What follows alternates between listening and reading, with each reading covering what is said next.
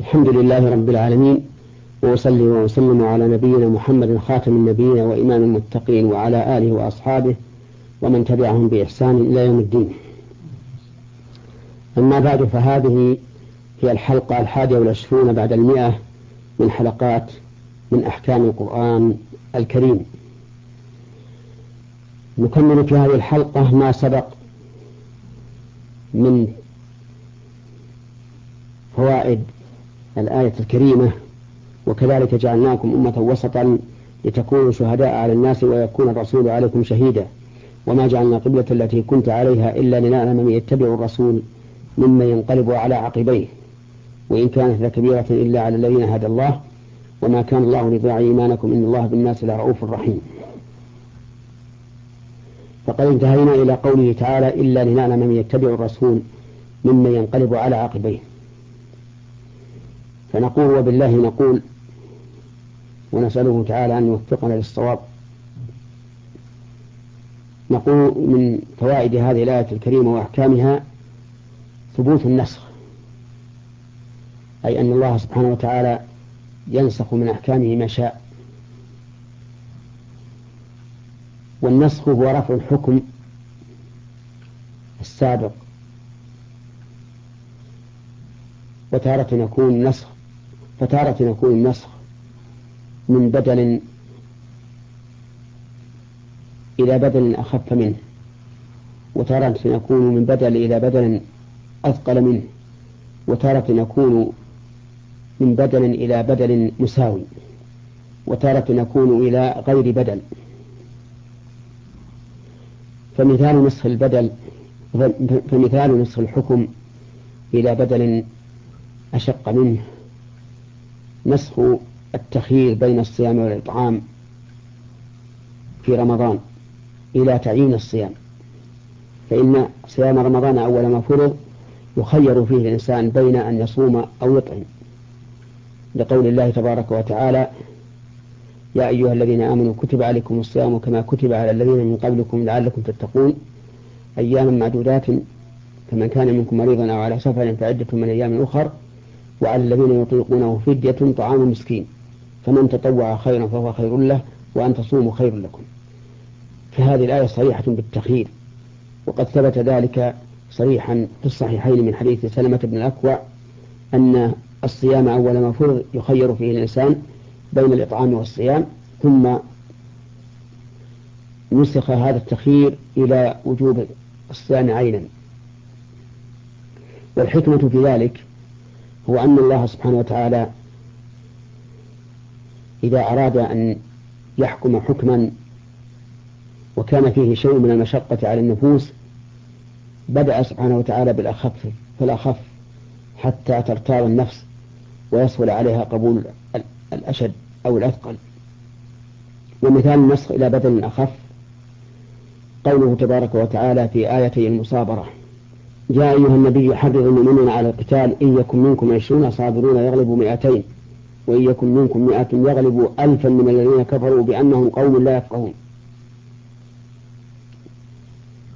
فجعل الله تعالى الصبر مشروطا بأن بأن يكون بأن يقابل العشرون منا مئتين وأن يقابل المئة منا ألف من الذين كفروا. وهذا لا شك أن فيه مشقة ولكن الله سبحانه وتعالى لطف وخفف في قوله الآن خفف الله عنكم وعلم أن فيكم ضعفا فإن يكن منكم مئة صابرة يغلبوا مئتين وإن يكن منكم ألف يغلبوا ألفين. فصار الصبر يتحقق في مقابلة في مقابلة الواحد لمثليه إن يكن منكم مئة صابرة يغلب مئتين وإن يكن منكم ألف يغلب ألفين بإذن الله والله مع الصابرين. ومثال النسخ إلى بدل مساو ما نحن فيه الآن. نسخ استقبال بيت المقدس إلى استقبال الكعبة. شرفها الله فإن هذا البدل مساوي للبدل الآخر بالنسبة للمكلف إذ لا فرق عند المكلف. من حيث التعب البدني أو المشقة البدنية بين أن يستقبل بيت المقدس أو يستقبل الكعبة المشرفة ومثال النسخ إلى غير بدل ما أوجب الله سبحانه وتعالى على المسلمين من الصدقة عند مناجاة النبي صلى الله عليه وعلى آله وسلم. فإن الله أوجب على المسلمين إذا أرادوا أن يناجوا رسول الله صلى الله عليه وعلى آله وسلم أن يتصدقوا. ولكن الله تعالى خفف ذلك عنهم ونسخ هذا الوجوب. ولا شك أن النسخ قد يكون سببا لفتنة بعض الناس وارتداده أو, أو, أو شكه. ولكن الحقيقة أن النسخ يدل دلالة واضحة على أن رسول الله صلى الله عليه وعلى آله وسلم رسول الله حقا وأنه صادق. وأنه على أنه رسول الله حقا وأنه صادق فيما بلغ عن رسول عن ربه تبارك وتعالى. ثم إن في النسخ بيانا لحكمة الله سبحانه وتعالى في شرعه وأنه جل وعلا يتعبد عباده بما شاء على الوجه الذي يكون به صلاحهم ومن فوائد الآية الكريمة التي نحن بصدد الكلام عليها أن النسخ يكون شاقا على كثير من النفوس إلا على من هداهم الله فإنه يكون يسيرا عليهم لأنهم يعلمون أن هذا النص لم يصدر إلا عن حكمة بالغة. ولا يزيدهم النسخ إلا طمأنينة وثقة بشريعة الله سبحانه وتعالى لقوله وإن كانت لكبيرة إلا على الذين هدى الله.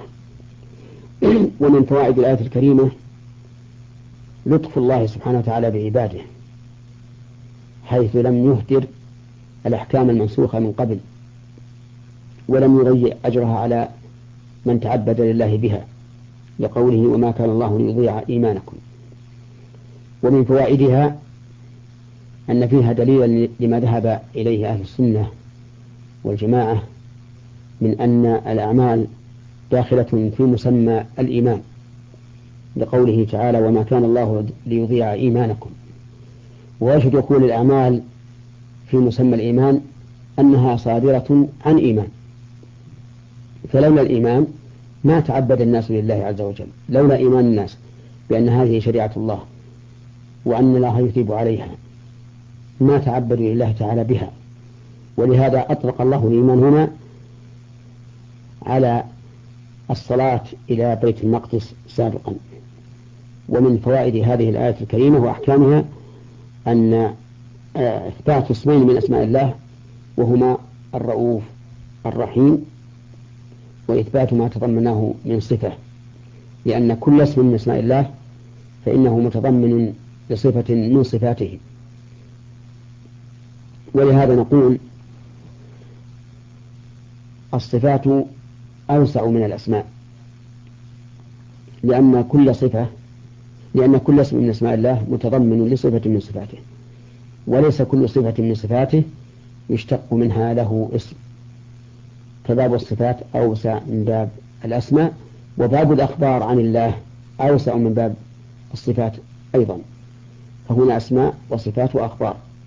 فمثلا الاسم يتضمن الصفة والصفة لا يشتق منها الاسم. الأخبار يخبر بالله عن الشيء يخبر عن الله بالشيء الذي لا يمكن أن يوصف به. فتقول مثلا إن الله شيء لكن لا تصفه بذلك. قال الله تبارك وتعالى قل أي شيء أكبر شهادة؟ قل الله شهيد بيني وبينكم. إن الله بالناس لرؤوف رحيم. وإلى هنا ينتهي كلامنا على هذه الآية الكريمة. والسلام عليكم ورحمة الله وبركاته.